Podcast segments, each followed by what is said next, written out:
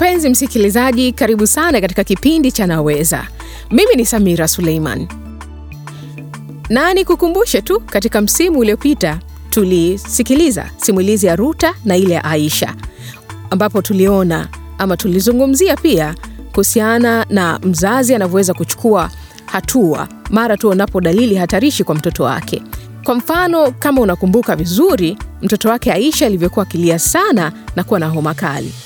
Mama yake Aisha alipuuzia, lakini kwa bahati nzuri akaamua kumpeleka katika kituo cha afya na wakagundua kwamba ana infection.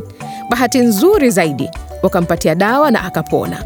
Lakini hebu tujiulize, bila kumwahisha kliniki mtoto hivi afya yake ingekuwaje? Bila shaka ingekuwa sio poa. Na leo basi tutasikia simulizi ya Waridi. Ni simulizi nzuri mno, na tutajadili hatua za kuchukua iwapo utaona dalili zozote zile juu ya ugonjwa kwa mtoto mchanga. Kama tunavyofahamu, mtoto mchanga anahitaji huduma nyingi na uangalizi wa hali ya juu, hivyo hii si simulizi ya kukosa kuisikia. Tafadhali ambatana nasi mpaka mwisho wa kipindi hiki cha Naweza. Na kama ulipitwa na simulizi zote hizo, tafadhali tembelea katika akaunti yetu ya Instagram Naweza TZ. Pale utasikia yote ambayo pengine pia ulipitwa. Na leo basi simulizi yetu itasomwa na Naomi Kesi. Yeye ni mwandishi wa mashairi na kama pia unavyojua, kila wiki lazima tuwe na wageni hapa studio kwa ajili ya kuzungumzia ama kuchambua simulizi zetu na kujadiliana kwa pamoja. Na leo tuna wageni special sana. Baadaye utakuja kuwafahamu ni akina nani niko nao na wanatokea wapi. Na kabla ya kuisikiliza simulizi yetu nzuri, basi tu nikuambie una nafasi nzuri ya kuweza kututumia maswali ama maoni kupitia kurasa zetu za Facebook kwenye akaunti ya Naweza na Instagram kwenye akaunti ya Naweza TZ. Na moja kwa moja tukaisikiliza simulizi yetu ya Waridi.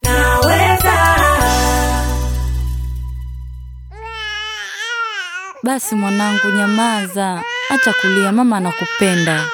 Jamani mwanangu, nifanye nini mimi mwanangu?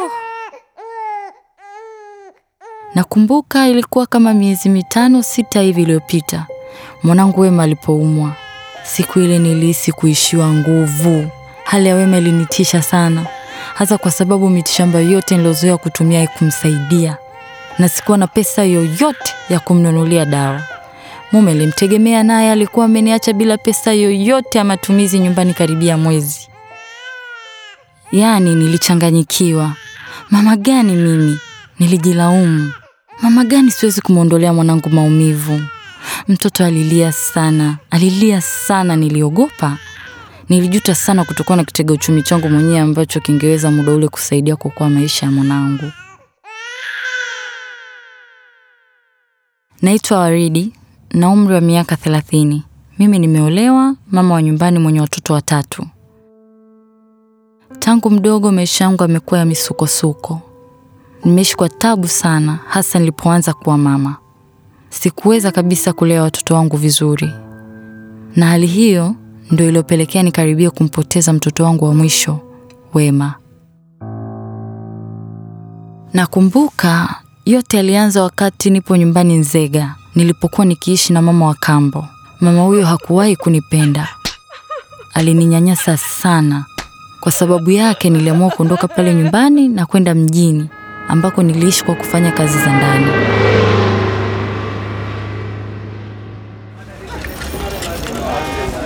Huko nilikutana na kijana ambaye alinilaghai kwa maneno mazuri, kisha akaniachia mimba na kukimbia.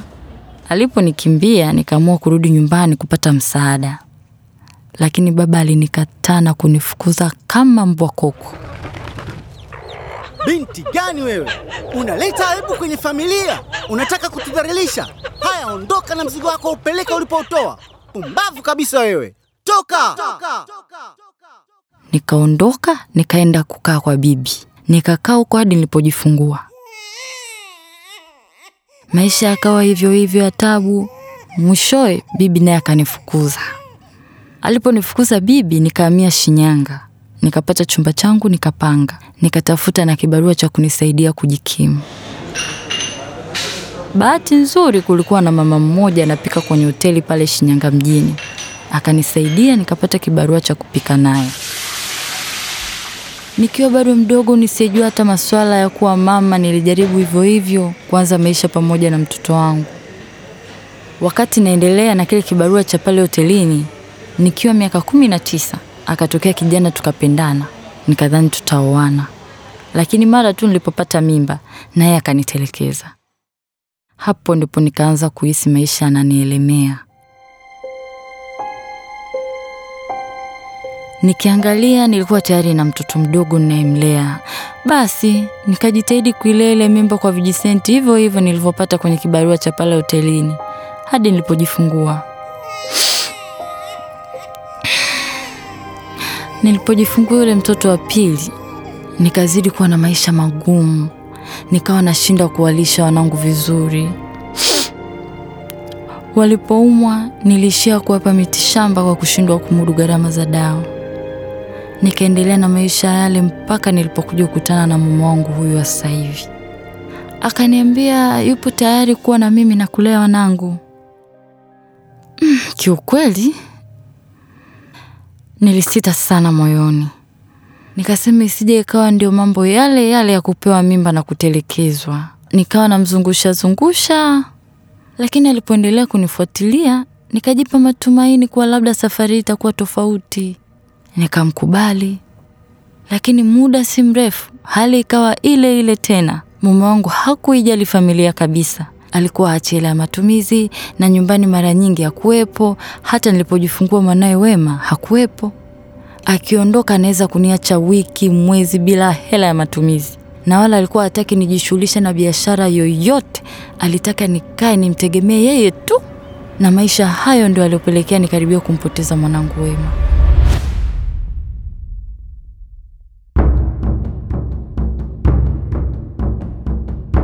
Alipoanza kuumwa, nakumbuka babake alikuwa hayupo karibia mwezi. Aliniacha bila hela yoyote, tena nikiwa nadaiwa kodi na mwenye nyumba. Kwa hiyo kumsaidia mwanangu, nikampa mitishamba kama nilivyozoea. Nikampa mitishamba, lakini haikusaidia kitu tena, hali ndio ikazidi kuwa mbaya. Nikajiuliza nafanyaje? Mtoto analia tu analia tu, yaani nilichanganyikiwa. Baadaye sasa likanijia wazo la kumpeleka mtoto hospitali. Nikakumbuka kuwa kuna zahanati ya mtu binafsi pale jirani, nikambeba mwanangu na kwenda naye. Uh, mtoto amekuwa hivi kwa muda gani sasa? Kama wiki sasa. Kuna dawa yoyote umetumia kabla? Ndiyo daktari, nimempa vidonge vya mitishamba lakini hazijamsaidia. Mama, hiyo ni hatari sana, hasa kwa mtoto mchanga kama huyo, na ndio maana hali yake imezidi kuwa mbaya zaidi. Hizo dawa ulizompa sio nzuri kwake. Siku zote nimekuwa nikichukulia wepesi kulisha watoto wangu mitishamba kwa kuhofia gharama ya madawa ya hospitalini. Sasa inanigharimu. Daktari akaniambia kuwa mwanangu anaweza kumsaidia, ila inahitajika matibabu haraka na gharama kwa ajili ya dawa itakuwa kama elfu ishirini hivi. Nikajiuliza, hiyo elfu ishirini mi natolea wapi wakati sina kitu? Lakini kwa jinsi hali ya mwanangu ilivyokuwa, nikaona nikichelewa nitampoteza kabisa. Nikafanya maamuzi ya haraka na kukimbilia kwa jirani mzee mmoja hivi, nikamwomba nikopeshe, japo nilijua kuwa kufanya hivyo kunaweza kukanibebesha mzigo mkubwa kifedha. Nilijikaza kwa ajili ya mwanangu. Nashukuru Mungu, ule mzee alielewa na akakubali kunikopesha. Nikaondoka haraka haraka na kumwaisha mtoto wangu zahanati kwa matibabu. Baada ya Wema kupatiwa matibabu pale zahanati, niliruhusiwa kurudi naye nyumbani. Siku hiyo ilikuwa ya furaha sana kwangu. Nilimbembeleza na kumkumbatia mwanangu, nikaahidi kumpa yeye na wanangu wote matunzo mazuri zaidi. Lakini nilipokumbuka lile deni la yule mzee, furaha yote iliniisha. Nilijiuliza, nitaanzaje kulipa hela ya watu?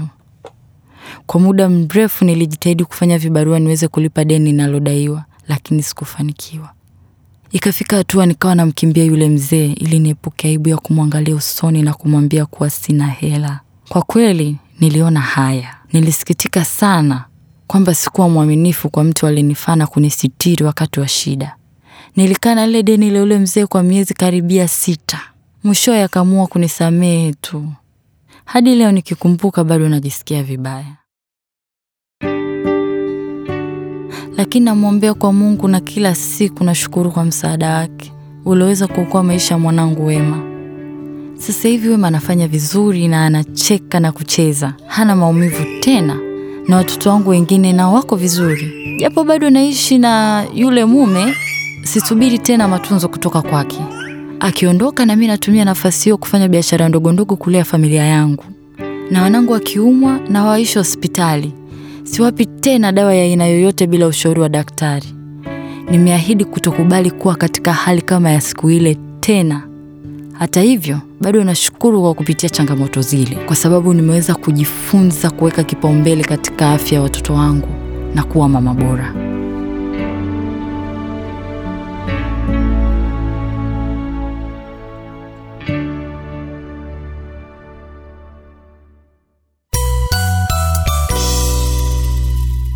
Naam, hiyo ndo ilikuwa simulizi yetu nzuri kabisa ya Waridi. Bila shaka tumeisikia vyema na kila mmoja kwa nafasi yake amepata kuona kwa undani ni nini hasa alichopitia Waridi katika simulizi hii.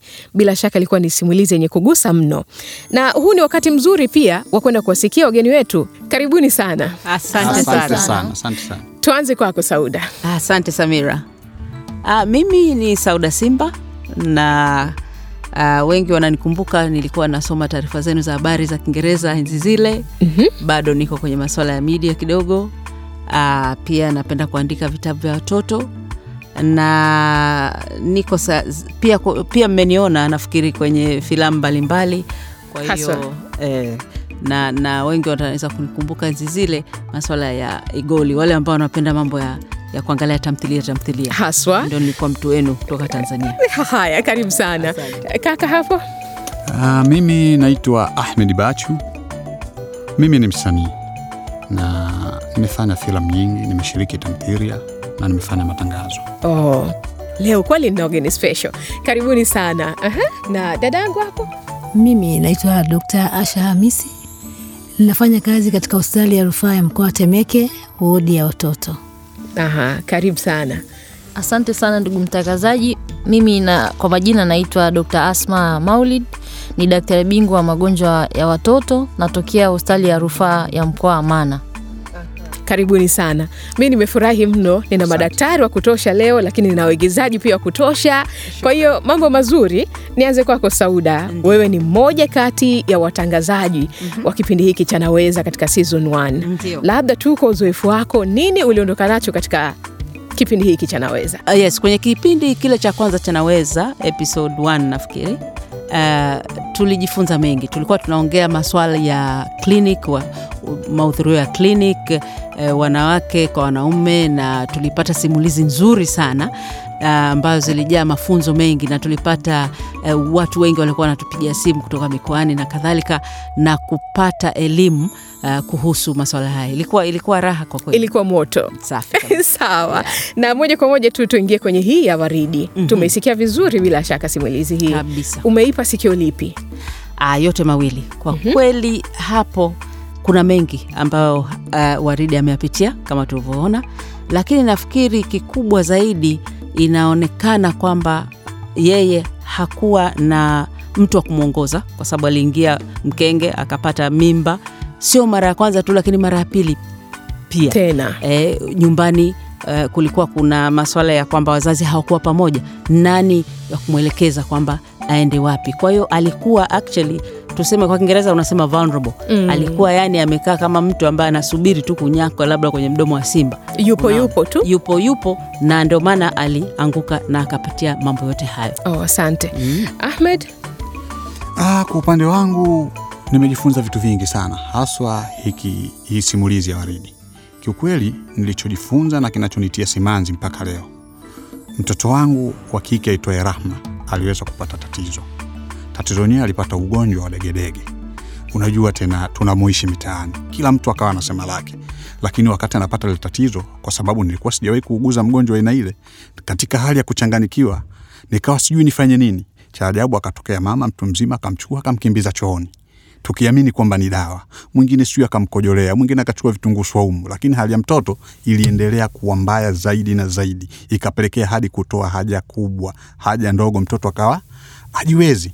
Nika- namshukuru Mwenyezi Mungu alinipa maono, nikamchukua mtoto kumkimbiza hospitali. Nilivyofika hospitali akapata sindano, ndipo nikajua kwamba ah, ugonjwa unatibika. Kwa hiyo nilichojifunza, tunahitaji watoto wetu wanapopata matatizo, wanapokuwa na dalili za homa kali au za kuwa na homa, ni kitu cha kwanza kuwapeleka hospitali. Sasa niende kwako Dokta Asha, wewe umeielewa vipi ama kipi umetoka nacho katika simulizi ya Waridi? Kwa upande wangu hakika imenigusa sana, yaani imenigusa na nimefanisha Waridi na wanawake wengi ambao tunawapokea pengine hospitali wakija na watoto wao wameshaanza kuhangaika muda mrefu sana, wamekojolewa, sto wamekojolewa, wamepakwa majivu, wamepakwa vitu vingi, wakitegemea kwamba pengine wamerogwa au pengine ni labda ni mapepo yamewapata au majini, wamekumbwa na majini, lakini kumbe sivyo. Mhm.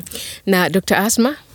Asante sana ndugu mtangazaji. Hii uh, historia ya Waridi kwa kweli inasikitisha sana, mbali na uelewa mdogo ambao wazazi wengi wako kwenye jamii kuhusu magonjwa hatari, hat, magonjwa ya watoto ambayo viashiria vya hatari. Pia inaonekana kwamba huyu mama alikuwa na tatizo pia la uhaba wa pesa au alikuwa mwenyewe anajua kwamba hawezi kwenda kutibiwa mpako mpaka awe na pesa. Hiyo ni yote kuto kufahamu taratibu za kwenda kutafuta huduma ya afya. Sawa, sasa hebu tuanze kujadiliana kuhusiana na simulizi ya Waridi, kama ambavyo Ahmed umetugusia kidogo mwanzoni kuhusiana na kilichotokea kwa mtoto wako. Labda kuna mengineyo ambayo umeyasikia eh, yenye mila potofu pia. Kwa kweli wakati naisikiliza simulizi ya Waridi, yani mimi niliguswa, nikatoka, sio kwamba ni Waridi tu mwenye tatizo, nikalichukua na tatizo langu. Ndo maana nikaeleza historia yangu kidogo ya mtoto wangu. Na mtoto wa mjomba wa mama yangu, naye kumbe alipata degedege akiwa na wiki mbili, pasipo kuelewa na kujua, wakaamini kwamba ni joto la kawaida wakaenda watu wakaambia, bwana huyu ukimpaka vitunguu swaumu joto linapungua, sijui ukimpaka bat sauda, sijui ukimpaka nini. Siku zinakwenda, lakini kiukweli mpaka sasa hivi navyozungumza, yule mtoto hali yake mbaya na ameshaanza kupata ulemavu wa mtindio wa ubongo. Eh, Sauda, kuna chochote umewahi kusikia kuhusiana na haya masuala ya mila potofu? Okay, mimi labda sio kusikia, lakini mara nyingi nimeona watoto wamefungwa mairizi au wamewekwa wanaitwa mvuje au wamepakwa eh, wanja na wazazi wanaamini kabisa kwamba hiyo ni kama kinga, yaani badala ya kwenda kufata huduma au kwenda ku, ku, kupata ushauri, wanaona nikishamvalisha hivyo vitu inatosha, Nimemkinga tayari. nimeshamkinga. Haya, makubwa kweli kweli mitaani. E, hebu tutazame kitaaluma zaidi. Uh, Dr. Asha, eh, wewe ni mtu ambaye umetoka katika kitengo muhimu sana cha masuala ya watoto. Naamini kuna vingi umekutana navyo ndani yake. Umeshawahi kupokea wa, watoto ambao wameshachoshwa na maradhi kutokana tu na sababu za hapa na pale za kufikiria mila za namna hii zimewafanya kutokuwa katika hali nzuri. Mimi pia nimewahi kushuhudia watoto wakiletwa pale hospitali wakiwa wameshachoka sana, pengine alipata degedege kuanzia usiku mpaka asubuhi, mama anam, anampa tu matibabu ya kumkojolea, wanawafukiza madawa ya kienyeji, lakini anavyokuja hospitali anakuwa amechoka sana, na wakati mwingine watoto wanakufa, au wakati mwingine kwa sababu ya baadaye anakuja kupata madhara kama kupata mtindio wa ubongo. Vile vile kuna tabia sasa hivi imejizukia, watu mama wengi wanaleta watoto wao wakiwa wana shida ya kukohoa, lakini wamepeleka kwa waganga, wamewakata vimeo na wakifikiria kwamba shida ya, kukohoa ndo inasababishia inasababishwa na kimeo, lakini bahati mbaya sana wanaendelea kukohoa, na sababu tu ni kwamba kukohoa kunasababishwa na shida katika njia ya mfumo wa hewa. Inawezekana labda kwa virusi au kwa bakteria au fangasi. Sasa lakini wenyewe kwa sababu hawajui, wanafikiri ni kimeo, basi watoto wengi wamekatwa vimeo na wameishia pengine kufa au kupata matatizo makubwa. Mm, da, hatari. Naona kuna simu inaingia. Uh, labda tusikilize msikilizaji anasema nini, anata- anataka kuuliza nini. Naitwa Shija kutoka Tanga. Nilikuwa nauliza hivi, ni dalili zipi hatari ukiziona kwa mtoto unapaswa kumwaisha hospitali haraka? Labda hili tu tuanze kwako Dr. Asha. Ah, sawa. Dalili zipi za hatari? Dalili za hatari ambazo utakavyoziona tu kwa mtoto umwa- umwaishe mapema hospitali. Kwanza ni hiyo tumesema, kupata degedege, na vile vile kama mtoto atakuwa analia sana, mtoto mchanga akiwa analia bila kupumzika, pia ni dalili ya hatari. Akiwa na homa kali ni dalili ya hatari. kama atakuwa anatapika kila kitu, maziwa mama yake, maji na kila chochote anachokula akitapika, inatakiwa pia umwaishe hospitali. Kuna dalili zingine kama kukohoa sana, kushindwa kupumua vizuri, kuharisha na kuharisha inatakiwa awe amepata uh, choo cha majimaji mara tatu ndani ya masaa ishirini na nne inatakiwa tumpeleke kwenye kituo cha kutolea huduma. Na kama atakuwa na unamuona pia amepauka mikono, amelegea sana, inatakiwa umpeleke kwenye kituo haraka.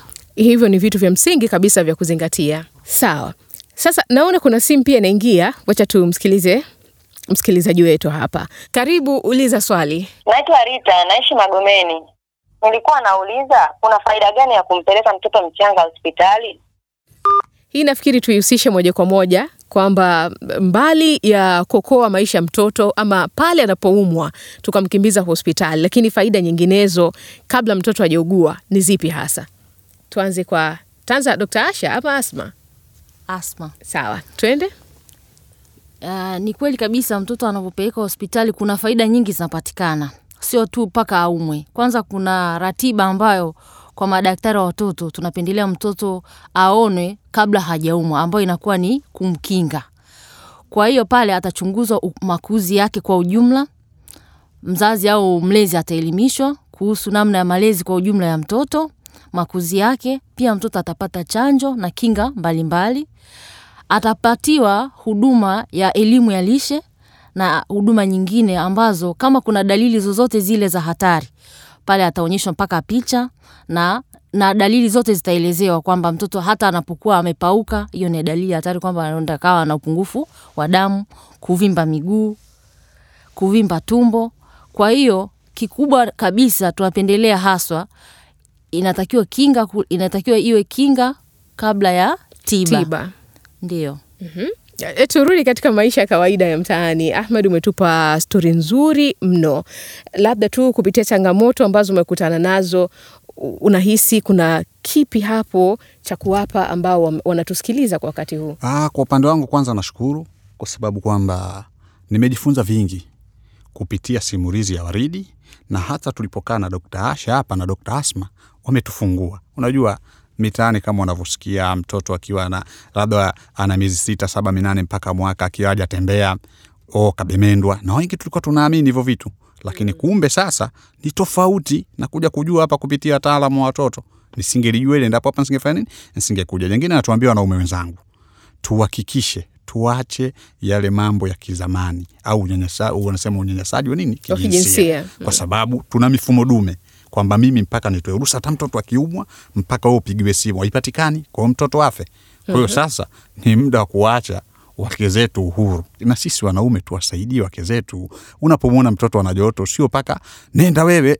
Unaweza ukamnyanyua mwenyewe umwelewi mtoto wako kenda naye sio lazima ende nani mama na kina mama vile vile wadundulize maana wanaume na sisi tunaishiwa kwao vile vimiamia wanavyowekaga kwenye upatu sijui kwenye vikoba basi waweke angalau tushirikiane kukata bima kwa ajili ya nini ya watoto Maisha kusaidiana. na, maisha kusaidiana Sawa sawa. Kwako Sauda, eh, tumezungumza mengi hapa, lakini wewe kama mama na vile vile kuna nafasi nzuri ambayo uko nayo kwenye jamii ya kutoa elimu. Nini hasa unataka kuwaambia watu ambao wanatusikiliza waondoke nacho kupitia kipindi hiki cha Naweza leo? la kuondoka nalo hapa leo ni kwamba kinga ni nzuri zaidi kabla ya tiba sindio kwa hiyo kwa kupitia hili jukwaa ambayo tuna wataalam wetu ambao wametueleza mambo mengi hebu tuzingatie hilo kwa sababu hapa tulivyokuwa tunaongea tuliona kwamba uki tumia hili hili hii hi, hi, nani filosofi ya kwamba kinga kabla ya tiba unaweza kumwokoa mtoto wako hata kwenye ulemavu unajua watoto wengine wana ulemavu tunasema eti wamerogwa sijui wamefanya nini kumbe maskini ya mungu Ni uzembe wazazi. kabisa na wangeenda mapema wangeweza kumwokoa mtoto sasa umempa ulemavu wa maisha eh? kwa nini kwa hiyo tafadhali sana kinga kabla ya tiba Kwa muhimu, tunasema yote kwa yote, kuzingatia maelekezo kutoka kwa wataalamu wa afya. Mimi mpaka hapa sina la ziada, nikukumbushe tu ama na kusihi uendelee kufuatilia vipindi vyetu vya Naweza, na kama una simulizi ambayo ungependa kututumia, tafadhali wasiliana nasi katika kurasa zetu za mitandao ya kijamii kupitia akaunti ya Naweza kwenye Facebook na Naweza TZ kwenye Instagram au barua pepe naweza show. Mimi ni Samira Suleiman na ulikuwa unaisikiliza Naweza, kipindi kinachokuletea stori za kweli kutoka kwa watu wa kweli zinazokuwezesha kufanya maamuzi sahihi juu ya afya yako.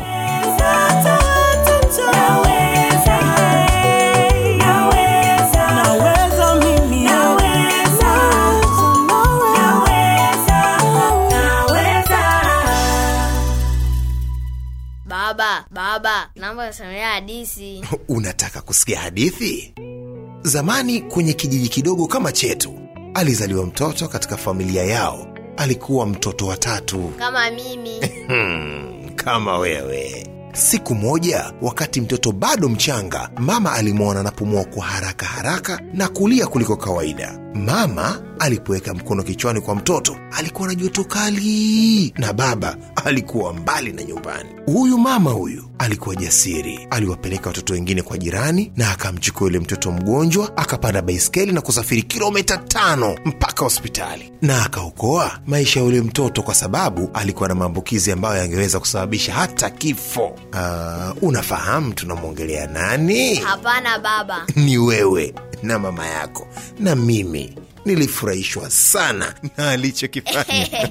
Malezi bora huanza kwa kusema naweza. Mwaishe mtoto kituo cha kutolea huduma za afya unapoona dalili mojawapo ya hatari kama vile kulia sana, degedege, kushindwa kula au kunyonya, kupumua kwa shida, homa kali au chochote ambacho sio cha kawaida.